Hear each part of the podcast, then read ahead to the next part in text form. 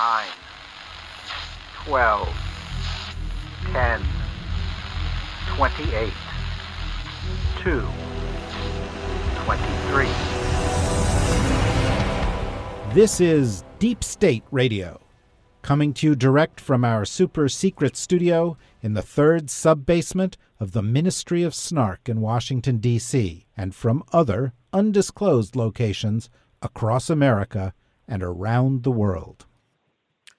Hi, I'm David Rothkopf. I'm your host. We are coming to you today from many locations.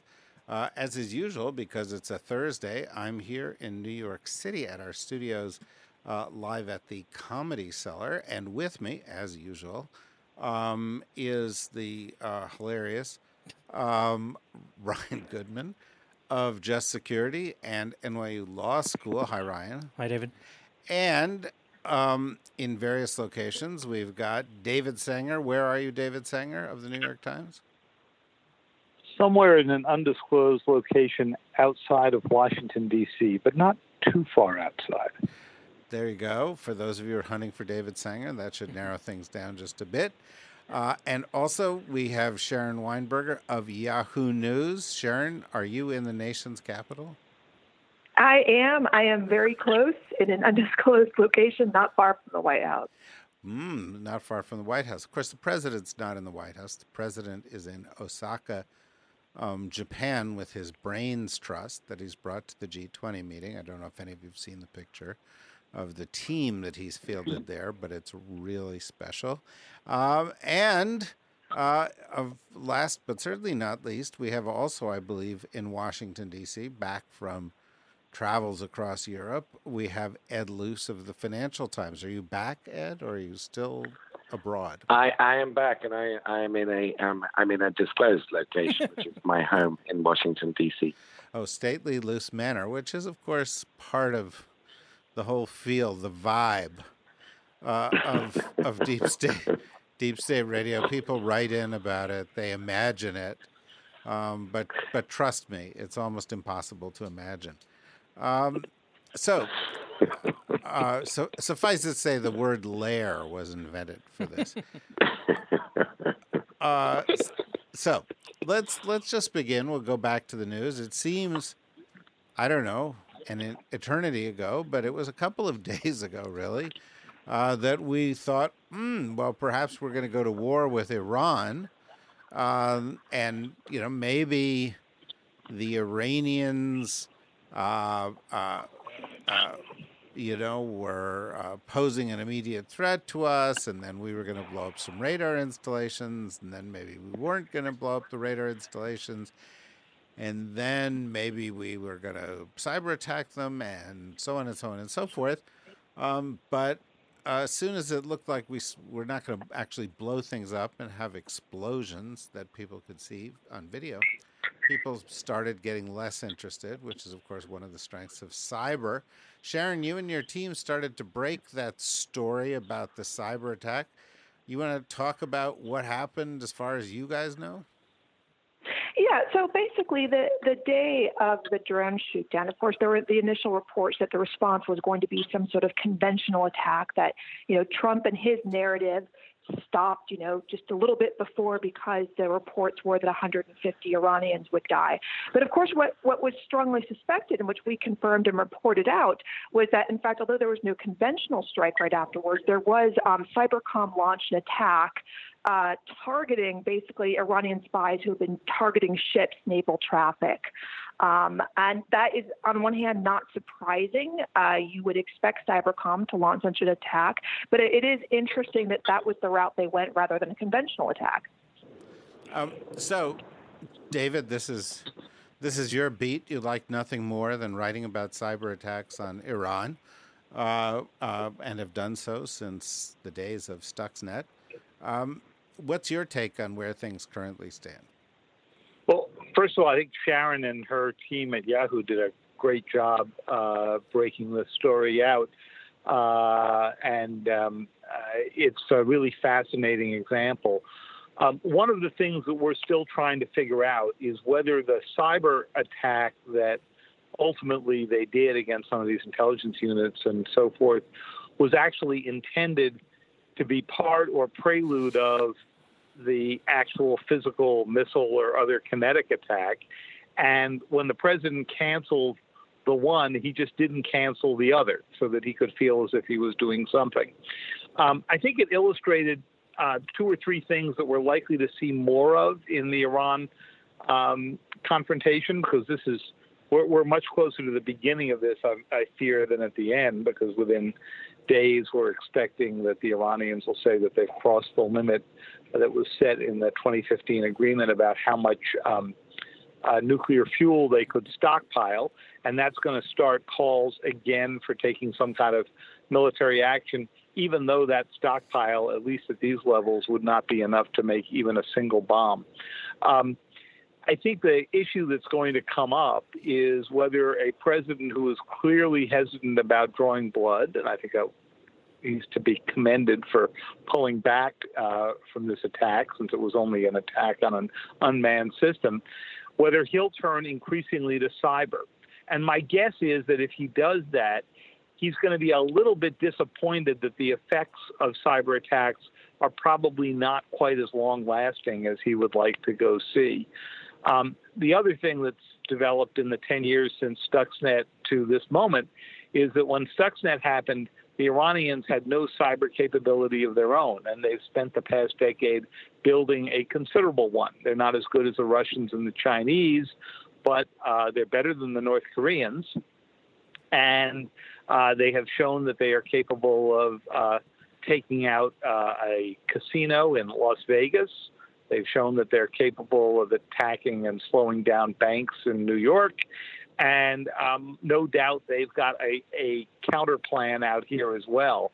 I think one of the big questions for this administration is the and then what question. What happens after they use cyber in response to the next Iranian provocation?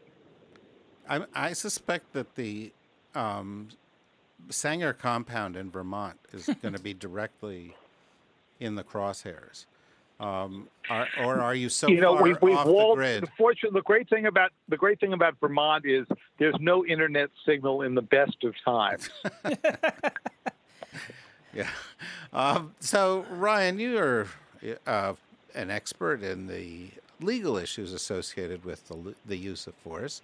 Um, Trump, in the midst of all of this, said he didn't need any congressional authority to go ahead and do what he was doing.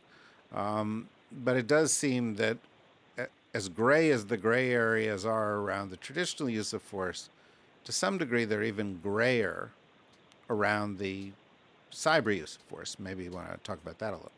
Sure. Um, so, you know, one of the big questions as a legal matter for the Thursday uh, cyber operation that was conducted against Iran is whether or not it was tantamount to the use of force. Um, and so far, we have the descriptions from both Yahoo News and the New York Times, which suggests that the United States was actually taking out um, some of the computers within the Iranian uh, military systems. And what does that mean to take it out? So, if it actually meant that there was physical damage done, then lawyers would say that's actually the equivalent of a use of force. You're just doing it with a cyber means that you otherwise could have done with a kinetic means and that would mean that you're actually getting right back into the question of like UN charter, can you use force in another state if it's not necessary, if it's disproportionate?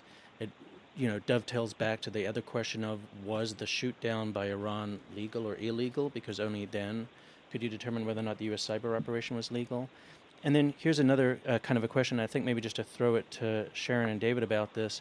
The reporting is uh, there's a discrepancy as far as I can tell in the reporting as to what was the United States responding to when it conducted the cyber operation? So, the Yahoo News report says, and Sharon just mentioned it, that it was a cyber operation by the United States against Iran because Iran was interfering with U.S. naval traffic, like U.S. Navy ships.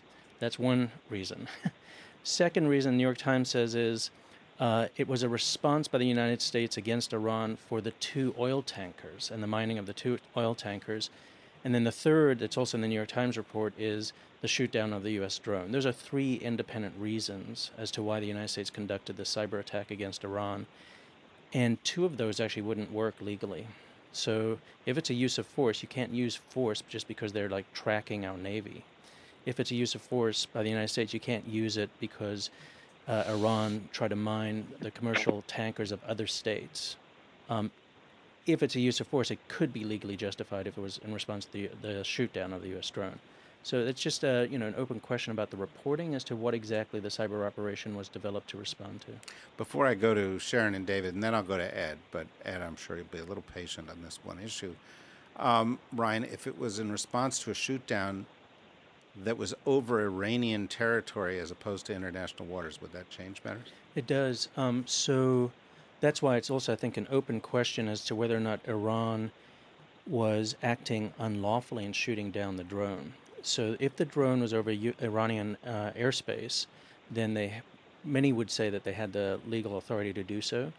Iran submitted a letter to the UN uh, this week that spells out their position that it was over Iranian, it had crossed over Iranian airspace. They were acting under um, the UN Charter in self defense to shoot down the drone. And uh, as far as I understand it, the United States has not submitted um, a, sta- a, letter to the UN as they ordinarily would. That's one piece of it. Second is uh, we'll have a piece about this tomorrow morning in just security, but there's another element that people haven't even focused on. If the drone was, let's say, in quote unquote international airspace, it has to transit that airspace expeditiously. And if indeed, if, it, if in fact it wasn't doing that and was surveying and spying on Iran, then it violated the rules of being able to peacefully transit uh, through that airspace. That opens up another avenue that Iran could say, look, uh, in the alternative, you only kept yourself to international airspace, quote unquote, but you were spying on us. And there was another uh, ves- vessel that the that President Trump admitted was up there around the same time that is a surveillance uh, plane. So, yeah. So, but, and I want to go to you, Sharon, in, in, in a second on this, but. Um, for those of you who listen in to our Thursday broadcast, where we have Ryan on here regularly, you know of him, of course, as a fixture at the Comedy Cellar, um, uh, and from Just Security and, and NYU Law School. But you also were a counsel at the DoD, right? I mean, this was something you spent some time doing at the Pentagon. Exactly. Uh, cyber uh, operations and use of force questions were one of the parts of my portfolio. Okay, so Sharon, given the issues that um, Ryan raised. Where do you think we, we shake out on this? Well, I think Ryan raised what is a great, great question, which is where was the drone? Um, so, you know, from the time, you know, the U.S. position has been that it didn't violate Iranian airspace, but it hasn't, you know, the, the Pentagon afterwards, you know, held this sort of very bizarre 90 second non press conference, you know, just reading a statement. Um, you know, we haven't had White House briefings, uh, we haven't had Pentagon briefings, so there hasn't been a very good opportunity for the press to ask these questions and to push a little further on it. So, so that is, I think, a great question that has to be reported out. Um, but it certainly does speak volumes that um, the U.S. hasn't been very specific on it. Um, David, do you have any comment on Ryan's comments? Sure. So um, uh, Ryan's perfectly described uh, the law and the time when he was at uh, DOD. There are two things that have happened to U.S. Cyber Command since last August. Uh, a presidential order, uh, I think it's called um, National Security Presidential Memorandum 13, which we haven't read. It's still classified, but it's been described by John Bolton and others as devolving down to Cyber Command uh, authorities that previously the president held for himself. And then um, legislation that went into the National Defense Authorization Act last year, which allows much greater latitude for um, the uh, for the Pentagon for Cyber Command to conduct what they call traditional military activities in short of war uh, kind of events, preparing the battlefield, so forth and so on. Um, it is entirely possible that they interpreted action against intelligence agencies and so forth that they believed to be uh, responsible for the uh, attacks on those ships as part of that traditional military activity to deter further attacks on the ships. And I'm no legal expert, but just talking to people in Cyber Command, they've taken a much more aggressive view of interpreting these rules than was taken by, say, uh, the Obama administration. Um, and you see this in the public comments that both John Bolton has made and at various moments uh, General Paul Nakasone, the head of the NSA and Cyber Command. So it's very possible that uh, they looked at the situation and said, this is a moment for some traditional military activity. So, um, Ed, uh, I don't want you to feel left out here. In the, uh, an element of this entire context, uh, of course, is diplomacy or lack of diplomacy. Uh, the United States actually kicked off all of this diplomacy by pulling out of the JCPOA, um, uh, which of course had one effect. Uh, and the stance of the president of the United States when pulling back was we just want to talk to the Iranians, and if they promise not to have nuclear weapons, then we're all cool and they can go and be a rich country, which is his big payoff to everything. Uh, of course, this neglects the fact that um, uh, a uh, Iran has been causing trouble since the Iranian Revolution in 1979 without being a nuclear power, so they don't actually require being a nuclear power to cause trouble. Uh, and B, uh, the, the first thing we did when we said we wanted to talk to them was uh, uh, we launched a bunch of sanctions, including sanctions on the foreign minister, which can't put him in a particularly good mood. Um, uh, and then, you know, at the same time, uh, little Jared Kushner, uh, who we've also learned today is conducting foreign policy without benefit of talking to the State Department, per some recent uh, transcripts uh, we've seen of from Rex Tillerson. But but little Jared Kushner was hosting. I don't think that was a shock, David. No, no, no, no. It, it, it, wasn't. But you know, Jared was hosting a peace conference in uh, the Middle East about ostensibly about Israeli-Palestinian peace. Uh, of course, there were no Palestinians there. There were actually no government ministers there. Jared said this was because uh, he finds the establishment is resistant to his big ideas.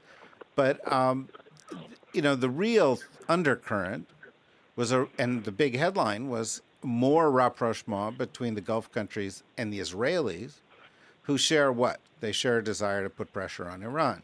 So it looks like, you know, the the, the, the diplomatic picture here is a bit of a muddle. Uh, and I, oh, and I, and before you comment on it, there was also the response of uh, the, the the Iranian leadership to all of this, and they characterized the president of the United States as mentally retarded. Um, and so, so that he couldn't have liked that very much.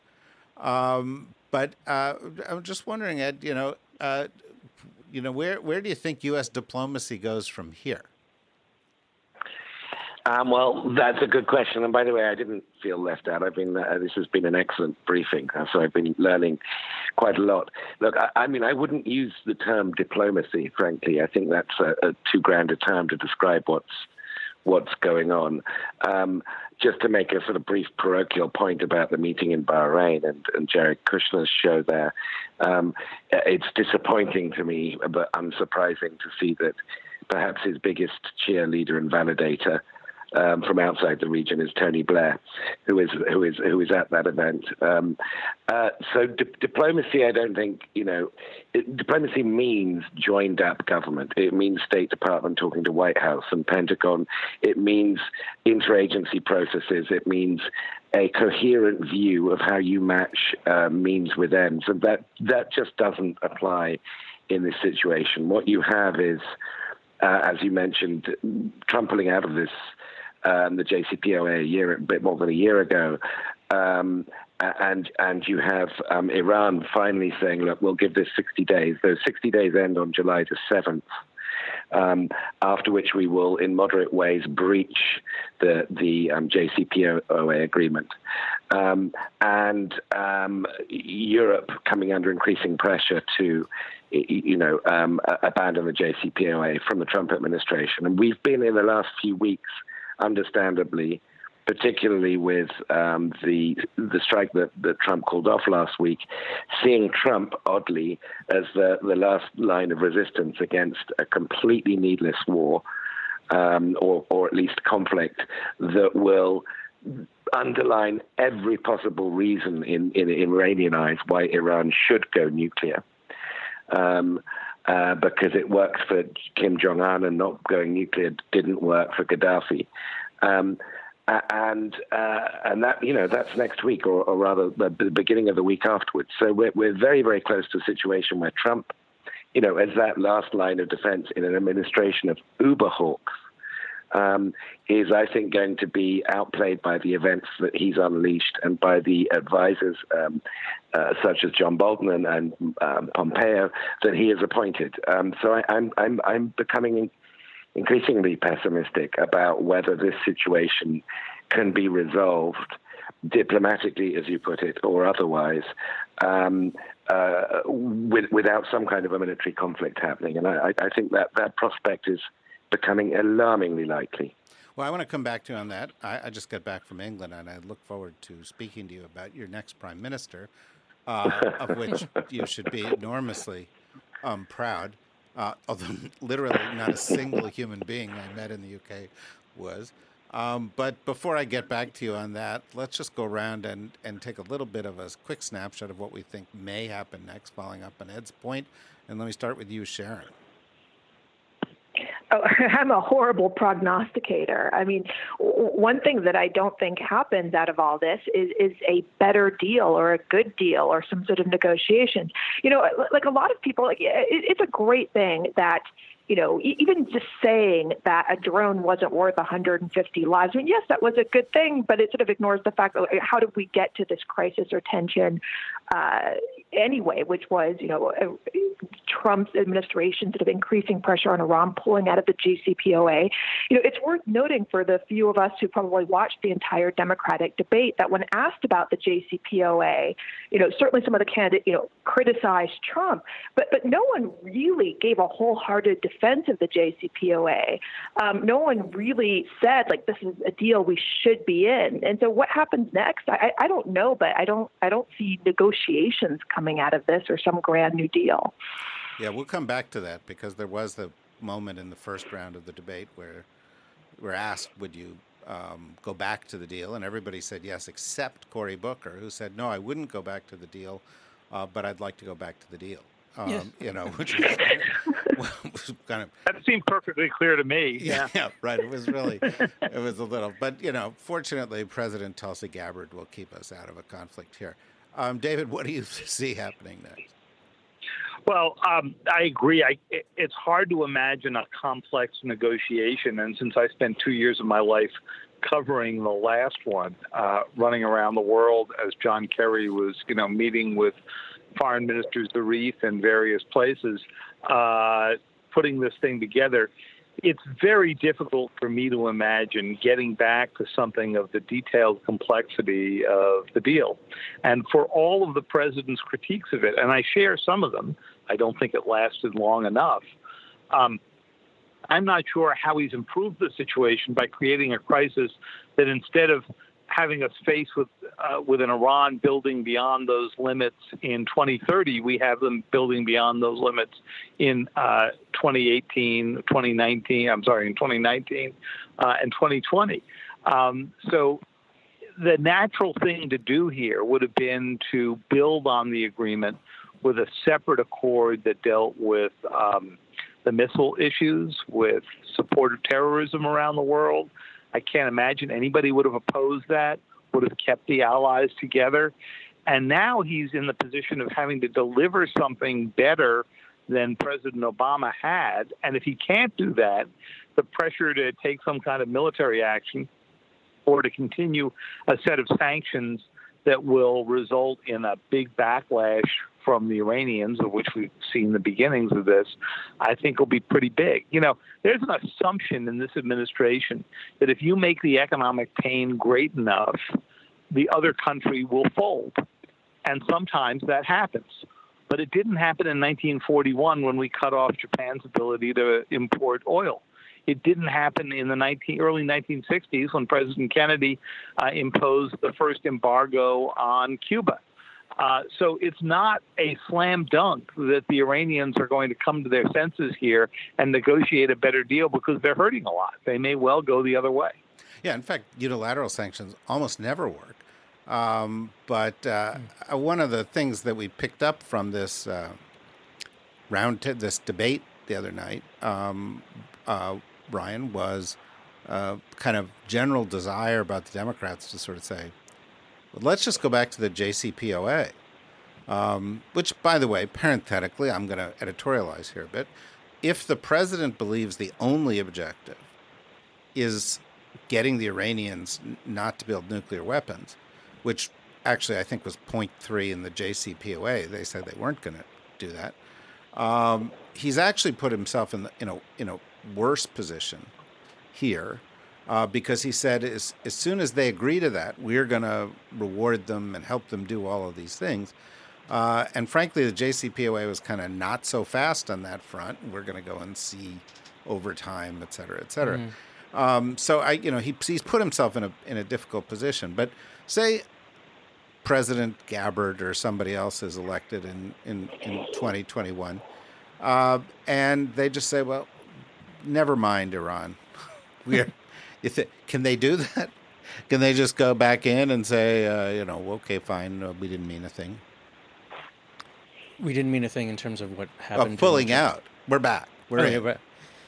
Um, I, I wonder to what degree even the Iranians are trying to draw out the timeline so that it's closer to that date, and therefore they haven't wound it all the way back, so it's easier to kind of bring it back into place. Um, I do think that that next president might have greater leverage to then try to get a better deal, though it's hard to see how that happens given the efforts that were made in the Obama administration, but a better deal than adding the pieces that uh, David mentions. I, I, think the the biggest hurdle will obviously be if there is uh, an engagement in hostilities between now and then of any nature and the kind of breakdown in trust that that will engender, and then also the concern on the Iranian part, which is that um, Trump is not an anomaly, uh, and that you have to prepare for the next uh, wave of that kind of populism. Um, and a different president uh, after, uh, you know, President Gabbard is thrown out after the first term, and then what? Um, and if this is how the United States becomes such an unreliable factor in the equation, uh, they have to maybe choose a different path. Right, and that's of course something that a lot of people are worried about diplomatically. That the United States is moving into a period in which the old notion that once we signed a deal, we were in it, regardless of party, is no longer applicable, and that we vacillate back and forth from the views of one party to another, and send a message to our allies that we can't be trusted and to our adversaries that we can't be trusted. It gets into a difficult place. I want to now move on, um, given the limited amount of time we've got, to some of the political issues here. I want to break this into two chunks. I want to deal a little bit with uh, the debates and, and some of the things coming out of that, and then I want to talk a little bit about some of the underlying factors, um, uh, some of which are brilliantly elucidated in a uh, uh, a piece that Ed Luce has written for the Financial Times Magazine on um, uh, West Virginia, where he spent a bunch of time. We'll get to that in the next phase of it. But, Ed, before we kick into these politics, as promised, I do want to talk to you about the politics of one of our allies because it does seem like the United Kingdom is moving closer and closer to um, a choice when it comes to prime minister. And uh, frankly, you know, Boris Johnson, should he be the choice, and he's kind of the favorite at the moment, but Boris Johnson uh, would not necessarily be a stabilizing influence on these kind of situations as as past prime ministers might have been. Um, and I'm just wondering, you know, uh, what would you know, what would a Boris Johnson foreign policy look like? I, I, I read one interview with a former boss of his uh, in the foreign ministry who said that he was completely incompetent to the job back then. So uh, he was indeed, and um, you saying he wouldn't necessarily be a a stabilizing force as prime minister was a was a masterly understatement.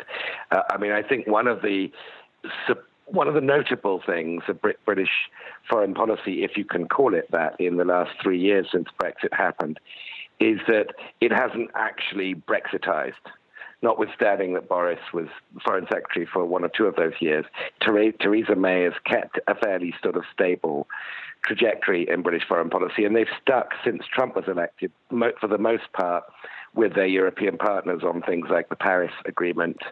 Um, on um, uh, staying in the JCPOA, which we were just, just discussing, on opposing the shift of the U.S. embassy to Jerusalem, etc.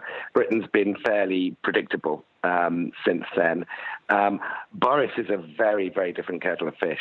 Um, uh, uh, he um, is close to Steve Bannon, as it's recently been revealed. Steve Bannon actually helped him compose his resignation letter um, uh, to Theresa May when he quit the Foreign Secretary job a year ago. And the column he then wrote for the Daily Telegraph describing um, Muslim women in burqas as letterboxes.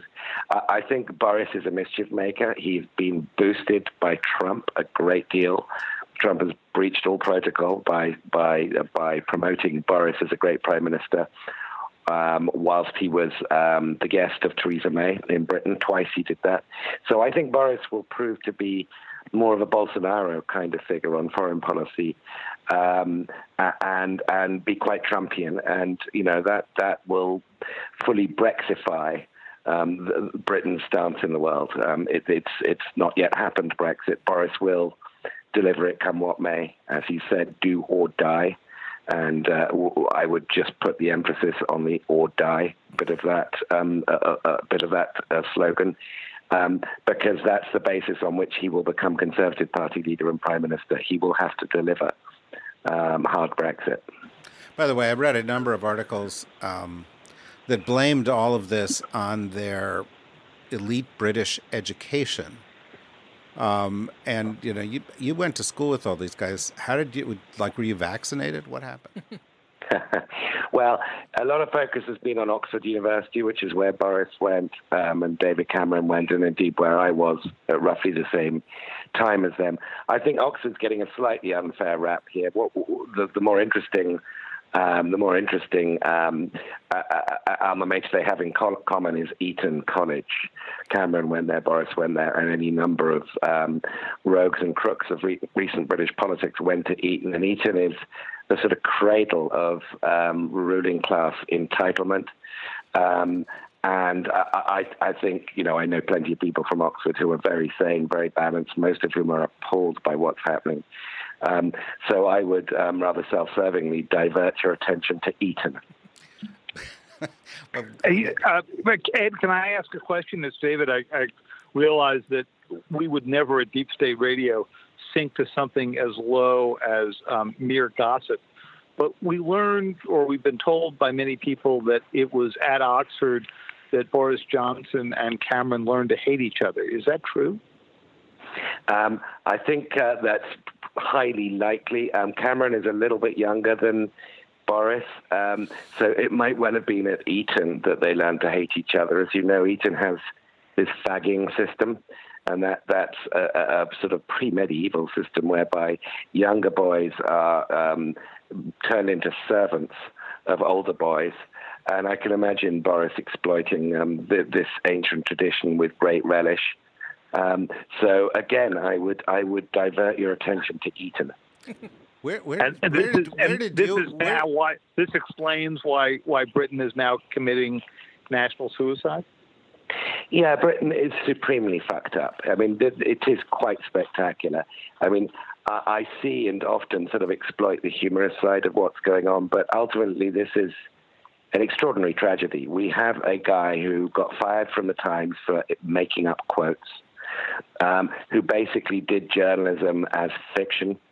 Um, back in the early 90s, when he was Brussels correspondent for the Daily Telegraph, in which he served up these sort of absurd, invented caricatures of the worst sort of aspects of European bureaucracy. And that, in that respect, was his launch pad for the prime ministership. He, has been he's been trading on that ever since, um, and it was largely fictionalized. The guy has no affinity to truth. Um, he has no moral compass. Um, and he is fundamentally an incompetent individual. That, what drives him, um, because he has no real beliefs, what drives him is whatever serves his ability to become prime minister. It's an open question as to what he does when he actually is prime minister, because presumably, you know, Boris, not being unintelligent, will want to ensure he stays prime minister.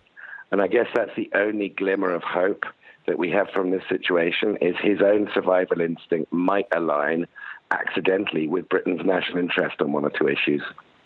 Well, you know, the old saying was that the wars of Europe were won and lost on the playing fields of Eton, and it looks like the uh, the fate of Europe may once again have been decided there. Brexit, I guess. Um, uh, it's a kind of Yeah. frightening prospect, not quite as frightening as elevating journalists to government leadership roles, uh, as, as the as the horrifying phrase Prime Minister Sanger would bring to anyone's mind. Um, um, that would be a true disaster. Yes. um, all right, so, I have so to say, the New, a New York Times presidency is far better than a Daily Telegraph prime ministership. Yeah, well, I have to say, uh, it, it, it, would not really be the first New York Times presidency either. But in any event, Sharon, uh, working for a uh, respectable news organization, um, you were there, you were watching the debates last night. There were a couple of questions on foreign policy. Did you glean anything? Um, that uh, that you know Democrats would somehow be different from Republicans on foreign policy. Well, definitely different than Trump. I mean, I think what was um, somewhat surprising is that, you know, as many people have pointed out, you know, foreign policy has, has not been a big part of this time period up until you know things escalating with Iran, and now you know that they were even thinking, or that may be some of the confusion over some of the answers on JCPOAs. I, I just don't think that that's been an issue that, especially some of the I don't know what to call it, the, the second tier uh, campaigns have had to think of. The very fact that they're talking now a little bit about foreign policy is in itself significant. I mean, it, absolutely, would it be different than a Trump administration? Yes, but I think as you raised earlier, that the question you raised, like, so okay, what happens on day one with a you know potential Democratic president? Can they just go back into the agreement? Is that possible? Would Iran agree? Would allies agree? I mean, the, the truth is probably they can't. You can't just transport yourself in time. So then they enter into some policy, and then you have got yourself which of these candidates actually have the ability to go forward with some sort of negotiations with Iran. I think what to really look out for is if they ask that question again tonight. Um, what is Biden's answer? What what are some of these other candidates' answers on that? That will be interesting to look out for. Yeah, I'm sure. I suspect his answer will be everything will be fine. We're just gonna we're gonna go back. But you know, you raise a good point because it's not just the JCPOA, it's the Paris Accord, it's TPP. You know, there are a whole bunch of agreements uh, that uh, they stepped out of, uh, United Nations agencies that they've been part of, and you know, people may want to hit the reset. Uh, of course, David, one of the hard hitting questions that uh, one of the moderators could have asked but didn't is um, would you make your son in law in charge of all U.S. foreign policy? And who's your son in law? Um, um, but I was just wondering, did you watch this last night and did you glean anything? I did. So what did you what did you glean? One of the things that uh, struck me uh, was when the candidates were asked, "What do you see as the biggest national security threat?" And uh, some answered um, nuclear uh, proliferation. A number answered climate change, which were, uh, you know, all good answers. Uh, it was interesting that none of them sort of adopted the ranking that the intelligence community has put together. One or two said Iran. Um, but none adopted the ranking the intelligence community put together in the worldwide threat assessment. There's nothing uh, written in stone about that. But for the past five or six years, uh, the worldwide threat assessment has put cyber as number one, nuclear as number two, terrorism uh, high up there. None of them mention terrorism, Al Qaeda, that kind of uh, issue. Whereas 10 years ago, all of them would have had to, felt obligated to make that the number one uh, issue. Uh, and I kept wondering as I was listening to this, were these the answers of what they really thought? Or were these answers that they thought would play to some part of the base, or both? Um, and uh, it was pretty fascinating. None of them, of course, gave the answer that President Trump would, which is immigration, which ranks so low on uh, the um, uh, the worldwide threat assessment that the first references to the southern border you can't find until page 18. Oh, there was a lot of talk, though, Ryan, about uh, immigration law. Julian Castro went really deep and, and talked about sections of the law and how they should be interpreted and um, and and you know I, I suppose it poses one question, which is along the lines of what we've been talking about with JCPOA and TPP and Paris Accord? Is there a quick legal fix mm. to go and hit the reset button on immigration policies and step away from Trump's actions at the border? Um, so I think there are some very quick fixes, day one type fixes, in the sense that what we have, I think, is this, you know, draconian policy of separation and punishment, even to the point that I wonder uh, does Stephen Miller love the headlines? Does he just love these images and headlines of uh, tortured children because, in fact, it's a deterrence? And that's the whole point. And, and, and Kelly said it was a form of a deterrence for family separation. So I think that's a day one of a reversal on that. And also, I suppose there's a day one, um, kind of a reversal, but it'll take another good one would be hanging Stephen Miller upside down from his heels or something like that, just as a deterrent at the border. yeah, go, um, go go on. Is um, uh, what some of the candidates talked about, which is more of a long-term strategy of investment in the region to try to get at some of the root causes of what pushes people to uh, flee their homelands and that that's a long-term solution in a certain sense but there's something of a reversal that could start to take place in day one okay um, uh, so I want to go and I want to spend the last eight nine minutes here in, in a discussion a little bit of the underpinnings, uh, partially because there are a lot of assumptions that we are looking at regarding how American politics is likely to move us forward. Assumptions that certain states are red states and certain states are blue states and certain people are certain uh, kinds of people. And, uh, you know, Ed, you did this brilliant, it's part of uh, now the second part, I guess, of your series of sort of going out and looking at the sort of the essence of what makes some of these red states tick. Uh, and you went off to Virginia and you wrote a piece beautifully um, about the nature of the people of West Virginia, the grievances of West Virginia, and how they were not necessarily you know, red in the sense of, um, uh, you know, the, the, the way the map is drawn politically in the United States. And in fact, some of them had some roots in red in the way that we used to talk about it, in the sense of, uh, you know, collective action and, and so forth.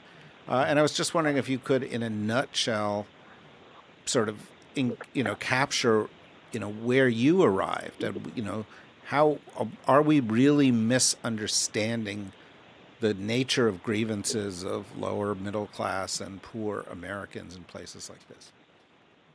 I mean, I think uh, arguably we are. Um, uh, you know, there's been um, quite a polarized debate uh, in, in, Democratic circles, well, in non-Trumpian circles, really, since 2016, about whether the vote for him was entirely uh, to do with deplorability, with racism, homophobia, etc., misogyny, um, or whether there was a strong element of economic anxiety in that. And I think West Virginia is a really good test case because it came second only to Wyoming in the the breadth of margin of Trump's victory there. He won 68% of the vote in 2016.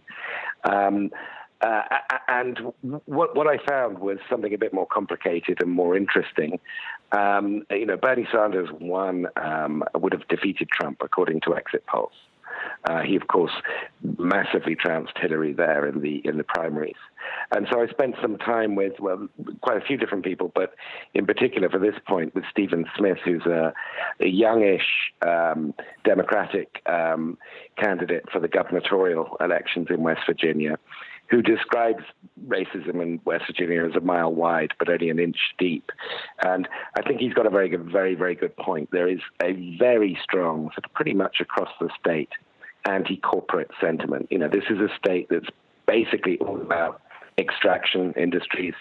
Originally timber in the 19th century, then the railroads came and coal, um, which to some degree still still persists, and fracking now and of course agribusiness, massive ag- agribusinesses. None of the big employers are based in West Virginia, and the squeeze on West Virginians economically has been going on for quite a long time. And and and so w- what I found was as much readiness to embrace a more sort of radical, uh, you know, uh, message about rigged capitalism.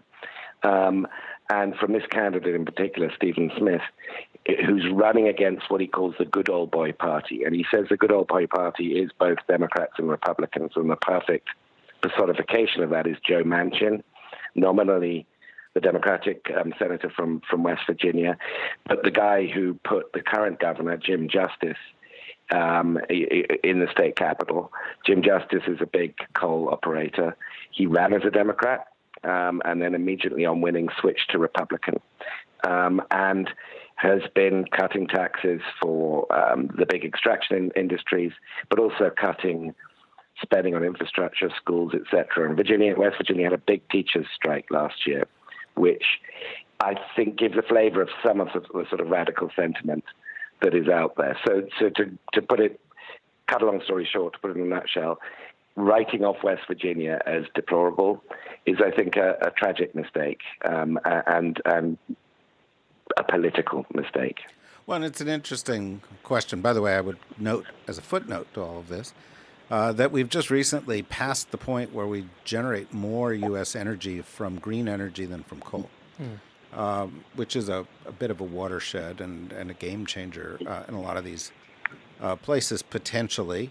Um, but Sharon, you know, of course, the the punchline of Ed's conclusion there is that there are a number of Democratic candidates running on the issue of rigged capitalism.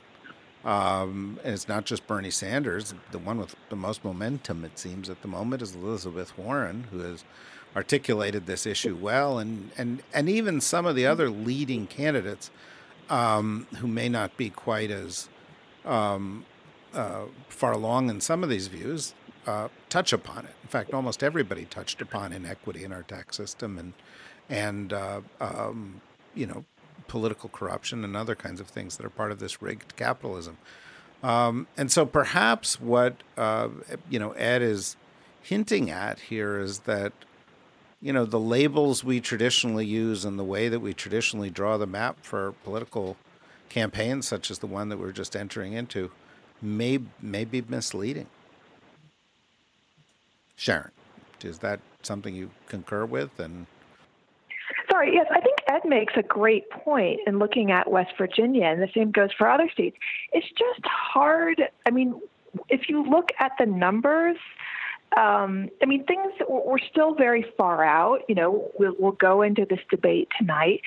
Um, I, I, I, just don't see a winning scenario here. I, I don't see Biden getting the support of the parts of the Democratic Party that are outraged by student loans, by uh, corporate greed. But at the same time, you know, unless Warren can really pull ahead, I, I, I don't know that the, the candidates who you know, Sanders and Warren, it's hard to imagine them right now getting the nomination, but at the same time, it's hard to see Biden winning without really attacking those points that are so critical right now. I, I don't I don't have a good answer on that. I'm afraid.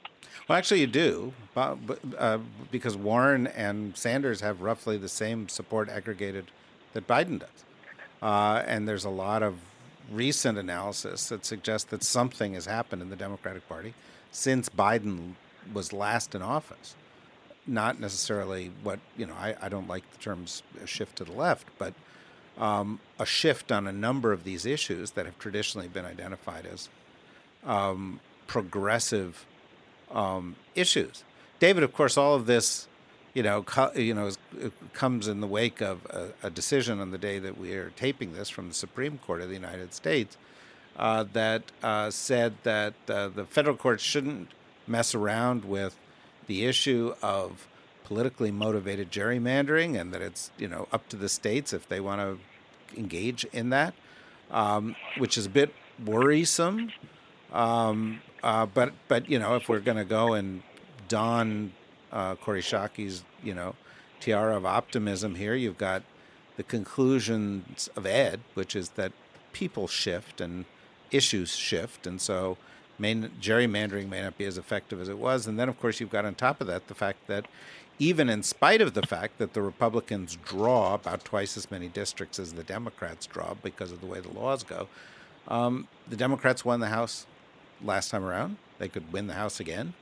Uh, and so, as effective as gerrymandering may be, it, it may not be that effective.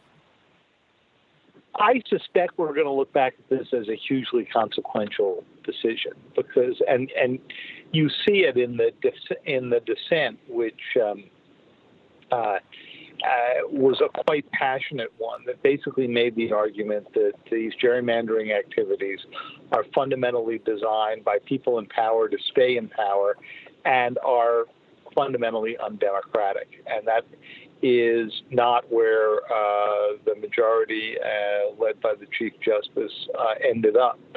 And so, um, my guess is that at least in the short term, this is going to be a huge boon for the Republicans. I think you'll probably see uh, those who are opposing the gerrymandering now try to turn to the state courts, but it's not clear how that will work.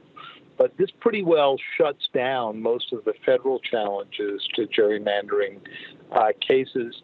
Uh, you may see some shift to people saying, no, this wasn't politically motivated. This gerrymandering was racially motivated, and the court was silent on that because it wasn't part of, of this particular case.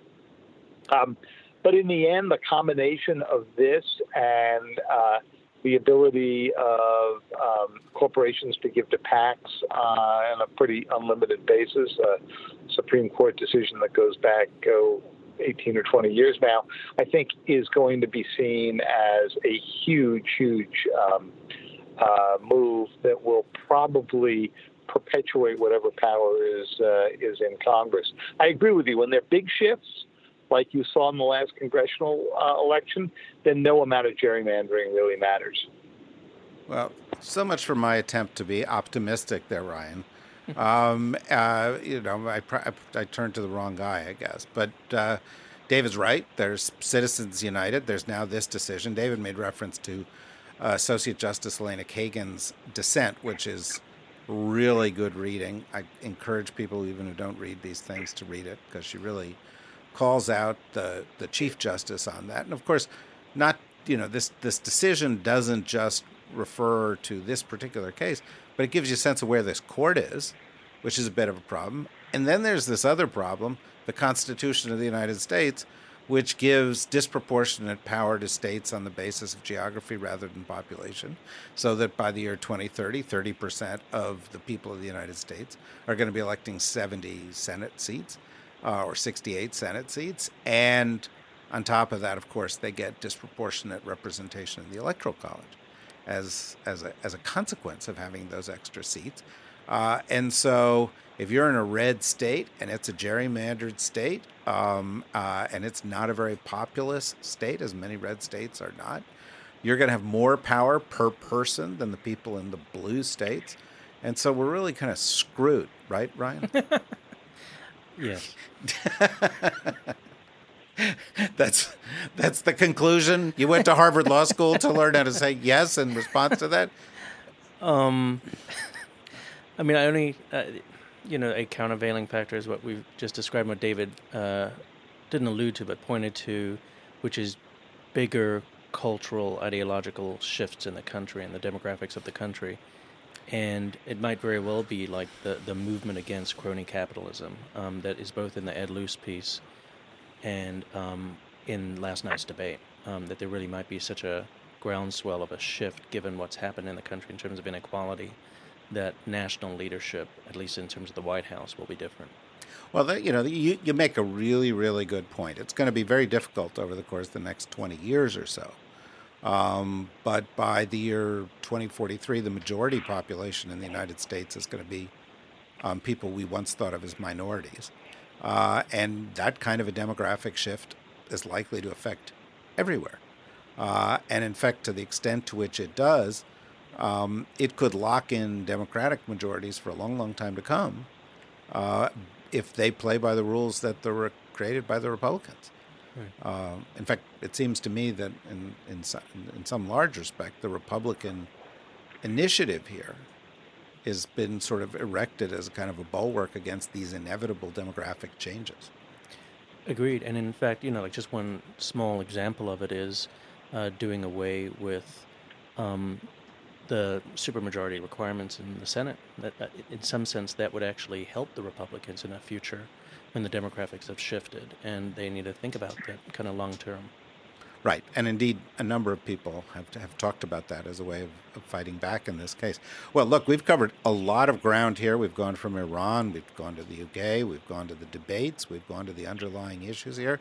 Uh, and that's in part because we've had such a terrific panel. I encourage everybody to go read Ed's article. What's what's your article called, Ed? Uh, it's called The Return of the Redneck Rebellion.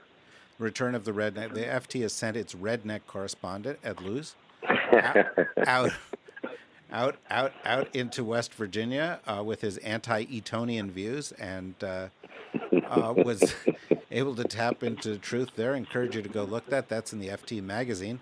Uh, of course, I encourage you also to go and look at the work of everybody else who's here. Sharon Weinberger, who's one of the best editors that I know, has turned uh, Yahoo News into a real scoop machine, and and it, it, they're doing a lot of great work. And so go read the stuff that's put out by your team there.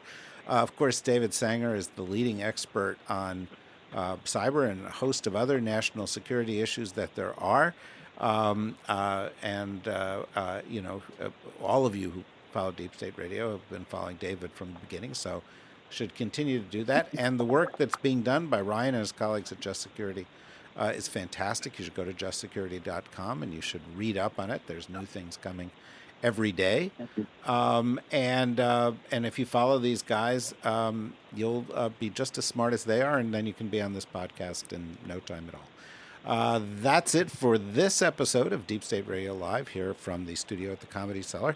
We hope you will join us again next week in our regular times on Monday and on Wednesday, and then again here on Thursday of next week. We've got some great stuff coming, and we also have the return of National Security Magazine with some great one on ones uh, for the rest of the summer with real political leaders across the country.